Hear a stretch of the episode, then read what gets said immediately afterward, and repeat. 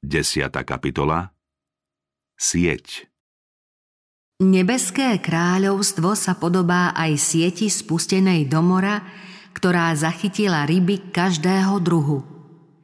Keď sa naplnila, vytiahli ju na breh. Sadli si, dobré povyberali do nádob a zlé vyhodili von. Takto bude aj na konci sveta – Výjdu anieli, oddelia zlých od spravodlivých a uvrhnú ich do ohnivej pece. Tam bude plač a škrípanie zubami. Spustenie siete do mora predstavuje hlásanie Evanielia. Zvestovanie radostného posolstva privádza do cirkvy ľudí dobrých i zlých. Keď sa skončí šírenie Evanielia, bude súd a pri ňom triedenie. Kristus predvídal zhubné dielo falošných bratov v cirkvi, kvôli ktorým budú ľudia odmietať Božiu pravdu. Videl, že svet bude hanobiť evanielium pre nedôsledný život nepravých vyznávačov kresťanstva. Aj úprimní kresťania sa môžu pohoršiť, keď uvidia, že mnohých nositeľov Kristovho mena nevedie Boží duch.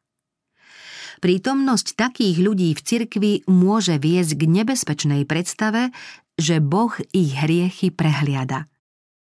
Preto Kristus poodhalil budúcnosť, aby verní videli, že o budúcom údele človeka rozhodne jeho povaha, nie príslušnosť k cirkvi.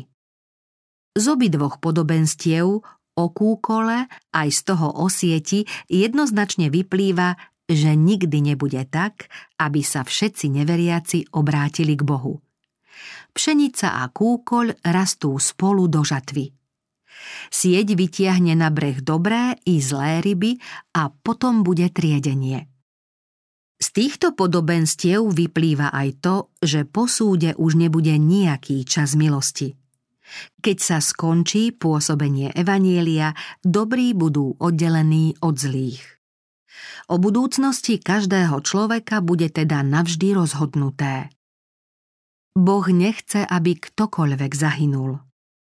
Akože žijem, znie výrok hospodina pána, nemám záľubu v smrti bezbožného, ale v tom, že sa bezbožný odvráti od svojho spôsobu života a bude žiť.